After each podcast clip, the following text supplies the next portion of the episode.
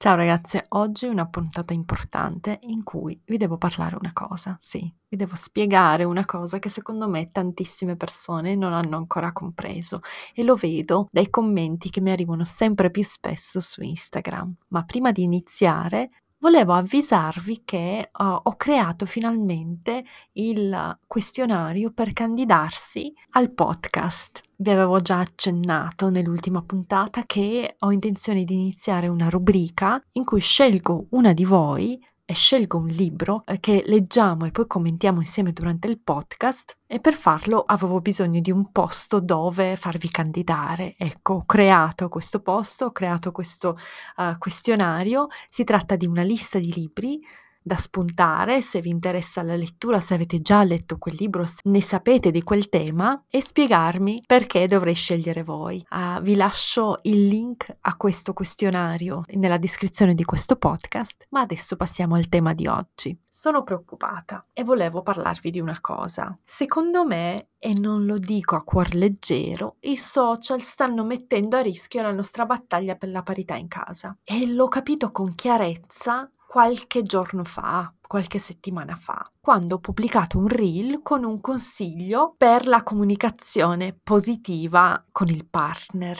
Vi dico brevemente cosa diceva il reel. Invece di dire non prepari mai i bambini per la scuola senza che te lo chieda, mi sembra di essere una mamma single. Prova a dire mi sento subito così alleggerita quando prepari tu i bambini al mattino. Ti andrebbe di farlo qualche volta a settimana? Ecco, questo era il reel con il mio consiglio di comunicazione assertiva, propositiva. E devo dire che non mi ha stupito vedere dei messaggi negativi, di critica, chiamiamoli come vogliamo, però ho visto tantissimi messaggi di questo genere sotto al reel. Ve ne leggo un paio. Una persona dice, per esempio, non capisco perché dobbiamo trovare modi, parole e intonazione giusta per il padre dei nostri figli, quando è un dovere occuparsi dei figli come lo è per noi. Poi un'altra persona dice, chiedergli se gli piacerebbe farlo qualche volta a settimana lo mette avanti a una scelta, scelta che noi mamme non abbiamo in quanto mamme, e gli fa capire che non è compito suo, ma quello che fa è solo per gentile concessione. Un terzo commento, ce ne sono sono tantissimi, se andate a vedere i sul mio Instagram li potete leggere tutti, io vi leggo solo quelli che secondo me sono più interessanti per la nostra puntata di oggi. Il terzo, sì ok, il modo è sicuramente migliore, ma a me non lo chiede nessuno, né in maniera giusta né in maniera sbagliata, è un dovere che svolgo tutti i giorni, perché per lui deve essere diverso? Il quarto messaggio, quindi dobbiamo normalizzare il fatto che un padre ci faccia il favore, tra virgolette, di preparare i bambini qualche giorno a settimana? E il quinto e ultimo messaggio tra quelli che ho scelto. Ma scusa, che dobbiamo fare? Pure le acrobazie psicologiche per fare in modo che si occupino dei loro figli non dovrebbe essere neanche argomento di conversazione. Punto. Ok? Tanti, tanti messaggi di questo tipo, quando si trattava semplicemente di uno dei tanti consigli che lascio uh, sul mio profilo. E anzi, io sono diventata anche conosciuta nel panorama italiano per non essere una persona molto, come dire, gentile gentile nei confronti degli uomini. Io ho tanti contenuti, tanti reel e podcast in cui mi incolpano di odiarli,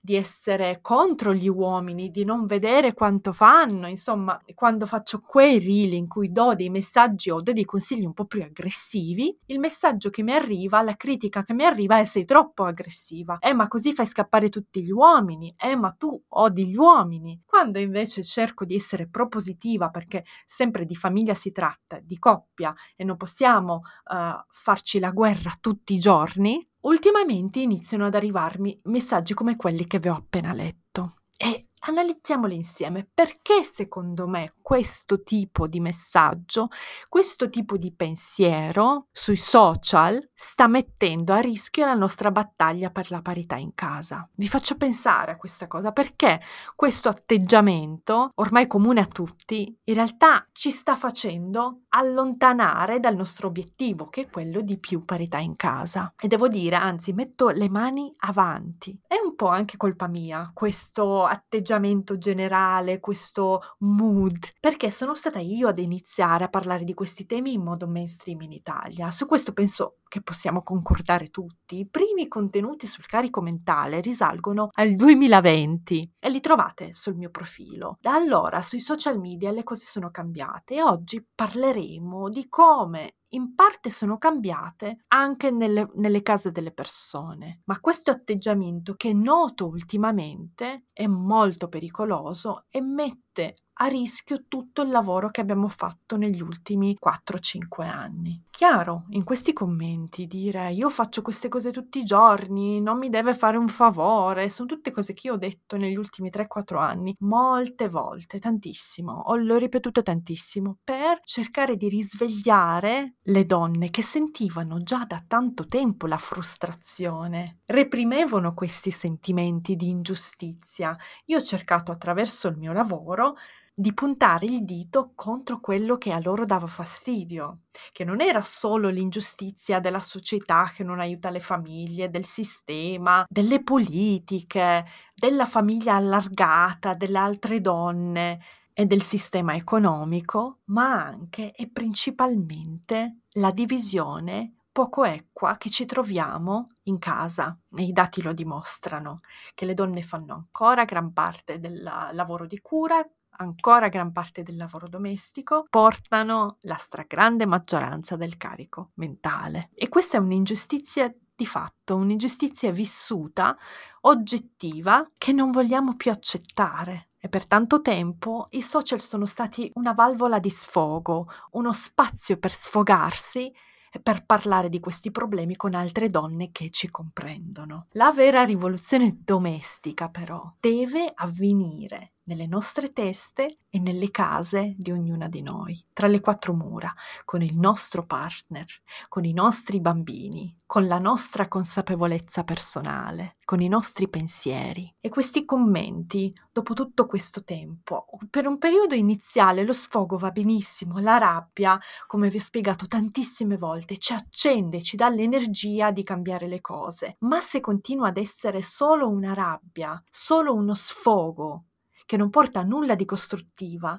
che non ci porta ad agire in modo da poter cambiare le cose, in realtà non fa altro che peggiorarle. E questi commenti non sono costruttivi, sono solo sfoghi. Questi commenti non riconoscono la complessità del tema e la reale situazione delle donne. E pensate che nella mia community, rispetto al pubblico generale di questi temi, della parità, del femminismo, della parità in casa, si intende, comunque quando faccio i questionari, e l'ultimo questionario che ho fatto uh, risale a qualche settimana fa, dove hanno partecipato 3.000 persone, ho scoperto che più della metà di queste persone ha come motivo principale di litigio nelle proprie coppie il carico mentale. Quindi anche nella mia community, dove siamo più consapevoli della media del pubblico generale su questi temi, questo rimane ancora un problema. Lo status quo è questo.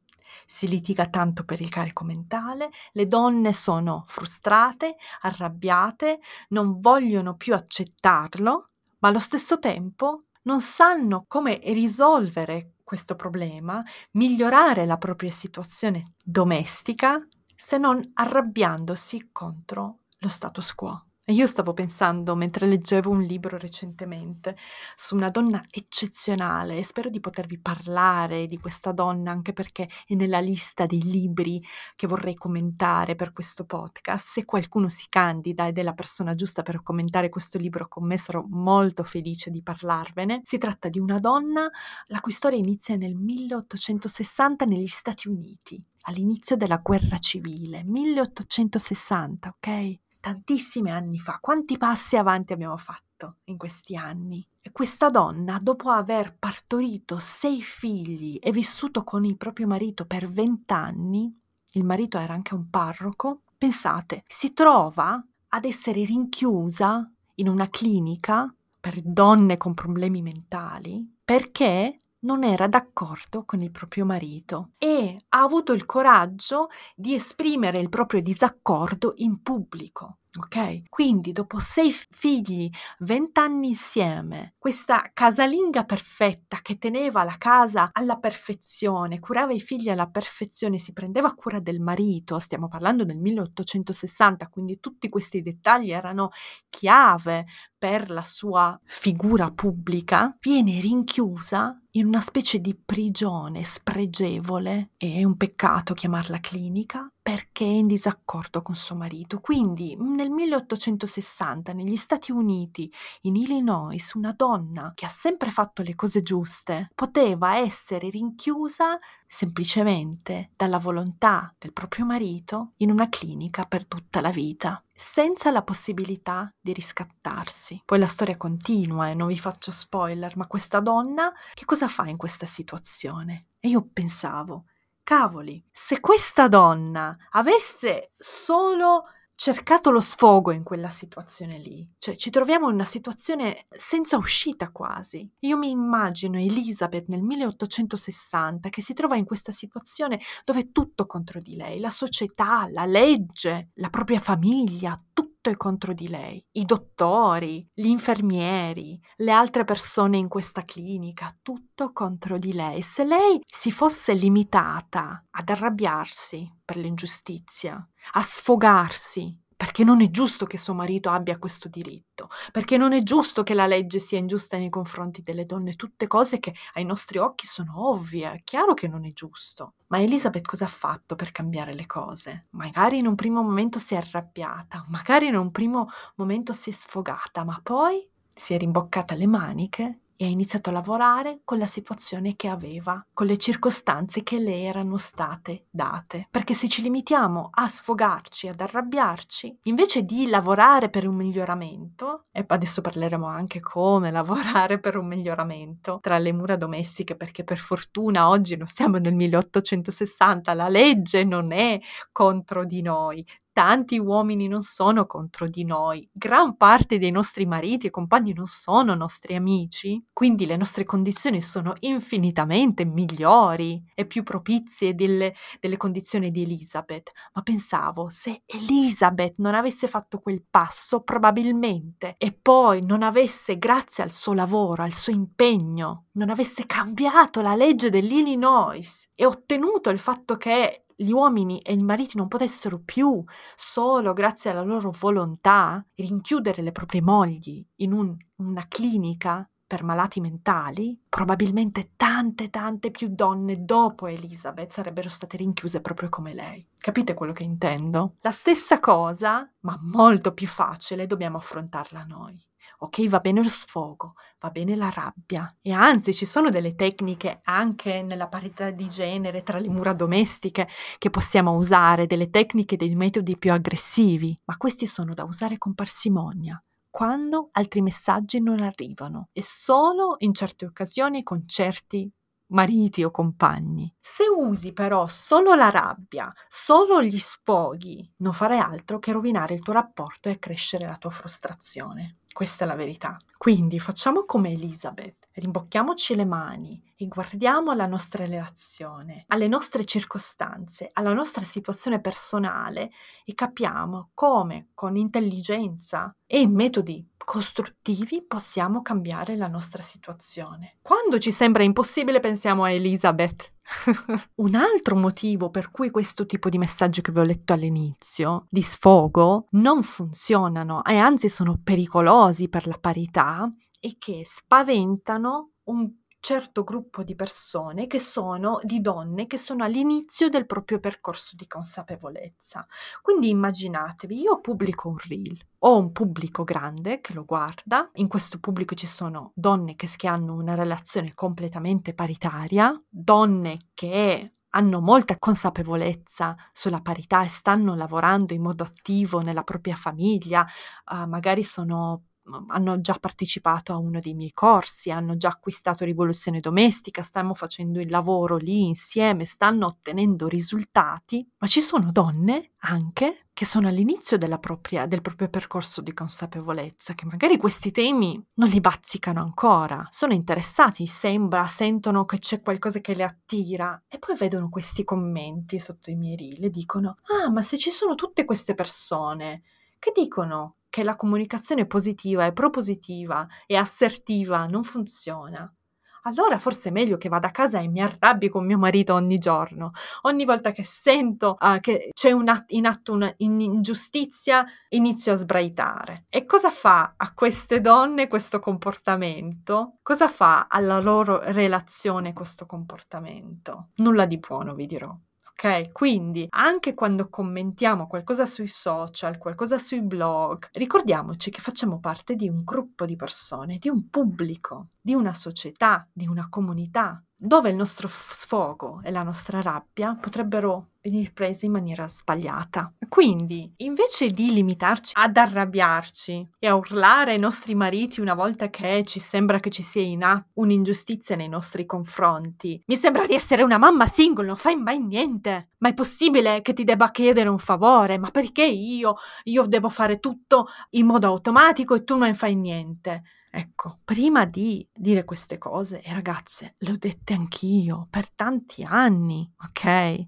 Anzi, voglio sottolineare come la parità nella mia relazione, nella mia famiglia, non è stata una cosa che ci è caduta la testa, sulla testa. C'è stato un lavoro per entrambi, come famiglia, come coppia, come individui, per arrivare a un livello di parità che ci soddisfa entrambi. Perché anche noi siamo cresciuti in una cultura patriarcale, anche noi viviamo in questa società dove si dà per scontato che la donna con un bambino piccolo un bambino grandicello non importa, faccia molto di più, tutto quello che fa è automatico, ma appena il padre fa qualcosa è un supereroe. Anche noi siamo cresciuti e viviamo in questa società, quindi anche noi dobbiamo, abbiamo dovuto fare un lavoro enorme per superare queste dinamiche nella nostra testa e nelle nostre azioni. Ma i veri cambiamenti non sono arrivati dallo sfogo iniziale, dalla litigata, dall'insulto, la critica urlato in un momento di stress. I cambiamenti veri sono arrivati dopo un dialogo costruttivo, dopo discussioni oneste ma anche empatiche, dopo molti tentativi di comunicazione non violenta e alla base di tutto questo c'era un lavoro mio, in cui io sapevo benissimo quello dove volevo arrivare dall'inizio e usavo un linguaggio assertivo, sicuro, ma non violento e aggressivo per arrivarci. Queste cose sono le cose che ci hanno portato più risultati, molto di più delle litigate degli sfoghi. E qui vedo in realtà un problema più grande, proprio grazie a questa, alla moltitudine dei contenuti, degli articoli, dei libri sul tema parità di genere in casa e il carico mentale, ci sono tantissime persone che sembrano di sapere tutto sul tema. Ah, io so già tutto, quando in realtà questo tema e la consapevolezza su questo tema serve la stessa, la stessa curva di apprendimento che seguono le altre attività, per esempio in, pensiamo quando iniziamo uh, un hobby oppure uno sport. All'inizio partiamo bene, ci divertiamo perché non abbiamo tante aspettative su di noi. Poi ci rendiamo conto che le cose sono più difficili di quello che pensavamo, no? Pensiamo a uno sport, per esempio, che abbiamo iniziato a fare. E la curva di apprendimento non è una curva dritta, ma una curva con tanti alti e bassi. La stessa cosa vale per il carico mentale e il lavoro sulla parità di genere in casa. Se siamo all'inizio ci sembra di sapere già tutto, se, se, andiamo più avanti ci rendiamo conto che ci sono tanti alti e bassi, ci sono tanti livelli che dobbiamo ancora apprendere per poter dire che la nostra consapevolezza su questo tema è raggiunta. Ma la cosa più importante che spero vi portate, vi portate a casa da questa puntata è l'idea che il lavoro sulla parità in casa non è uguale per tutti, siamo tutti diversi, tutte le coppie sono diverse, i nostri compagni e mariti sono tutti diversi e non c'è una soluzione giusta per tutti. Fai così e succederà questo. No, non funziona, soprattutto nelle relazioni umane. In rivoluzione domestica il mio corso sulla parità di genere e sul lavoro sul carico mentale tra le quattro mura, infatti spiego come il lavoro da fare con il partner è diverso in base anche al partner che abbiamo davanti. Se noi abbiamo un partner paritario, i consigli saranno quelli di trovare un metodo di distribuzione del carico, vi, degli, vi do degli strumenti per farlo e lì in quel caso è possibile anche una comunicazione più diretta, come quella con un'amica, con un'altra donna che ne sa di questo tema. Se invece abbiamo un partner, io è una categoria in cui divido io e partner, gli uomini ma anche le donne, quindi paritari, transizionali e tradizionali, ecco, se ci troviamo davanti a partner transizionali e tradizionali, le cose, il lavoro da fare sarà completamente diverso. ok? E anzi, ora che ci penso, mi piacerebbe farvi un regalo. Se avete ascoltato questo podcast fino a qui e c'è stato almeno un'idea, un pensiero, una riflessione che vi è piaciuta, taggatemi nelle vostre storie su Instagram condividendo questo podcast, questa puntata e per ringraziarvi taggatemi e vi regalo un PDF che ho fatto proprio per voi, per chi mi tagga e parla di questa, di questa puntata nelle proprie stories, mm, raccontando un po' quali sono gli insights, le riflessioni a riguardo. Vi ho preparato un PDF che riassume i vari tipi di coppie, le coppie transizionali, le coppie tradizionali, le coppie paritarie e anche le coppie miste dove uno è per esempio tradizionale l'altro è transizionale, eccetera. Non sono cose che ho inventato io, in realtà c'è tutta una ricerca accademica dietro che si studia da vent'anni e sono diversi tipi di coppie in diverse comunità, in diverse società, ma vi ho fatto un riassunto che possa aiutare voi nella vostra famiglia. È una cosa proprio inedita se volete avere questo PDF speciale, condividete questo podcast nelle vostre storie scrivendo le vostre riflessioni semplicemente taggandomi e ve lo mando. Bene ragazzi, vi auguro meno sfoghi che non portano a niente e più dialoghi costruttivi che vi portano all'obiettivo e al risultato che desiderate vi chiedo di condividere questo podcast se vi è piaciuto uh, con le vostre amiche, sorelle, mamme, suocere, di lasciarmi anche una recensione se lo ascoltate su Spotify o su Apple Podcast o su Google. Mi fa tantissimo piacere. Grazie e alla prossima.